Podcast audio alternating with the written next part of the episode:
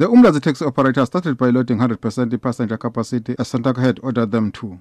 But later, they reverted to loading 70% in adherence of COVID-19 regulations. Deputy chairperson of the MNR Association in Umlazi, Mishak Shozi, say after they negotiated with traffic officers, a decision was taken to return to a 70% of their capacity. siqalile ukulayisha 100% sithe We started loading 100%, but later we decided to return to 70% bafike because police advised us not to do so. have realized that it is important to work together and move forward. ku-70 sabuyela kuyena u-7 Operators of the Greater North Taxi Region blockaded the road to complaining about the issuing of tickets by Metro Police. The Greater North Taxi Region's secretary is Temba Kubeka.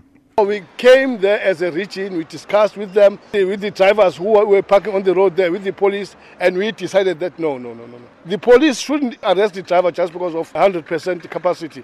They should address this to, to Santaco. Just for Santaco told, told the driver to do that like that. Many taxi drivers in the province say the 70% loading capacity means they get paid peanuts. That amount of, of the capacity is disturbing us because we only get our wages on that month that, that, that we, we- are coming with. Is giving us a hard time actually. But passengers have different views on the matter. Some support the 100%, whereas many are against it.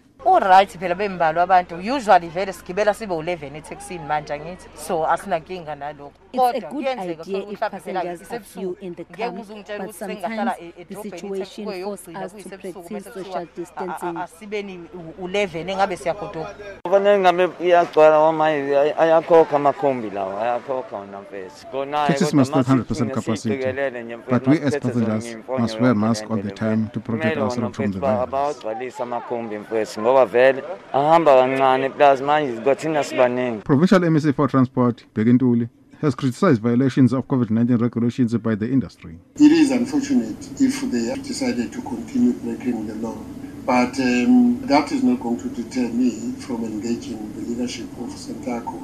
We have put down multidisciplinary law enforcement agencies, and as such, we have 30 roadblocks that, that are in our roads. I may not be able to have stats of people that have been arrested now, but um, whoever that is breaking the law, police will on the roadblocks so that they are able to help the government so that people must keep to the regulations. Mkhala Sakampense in Durban.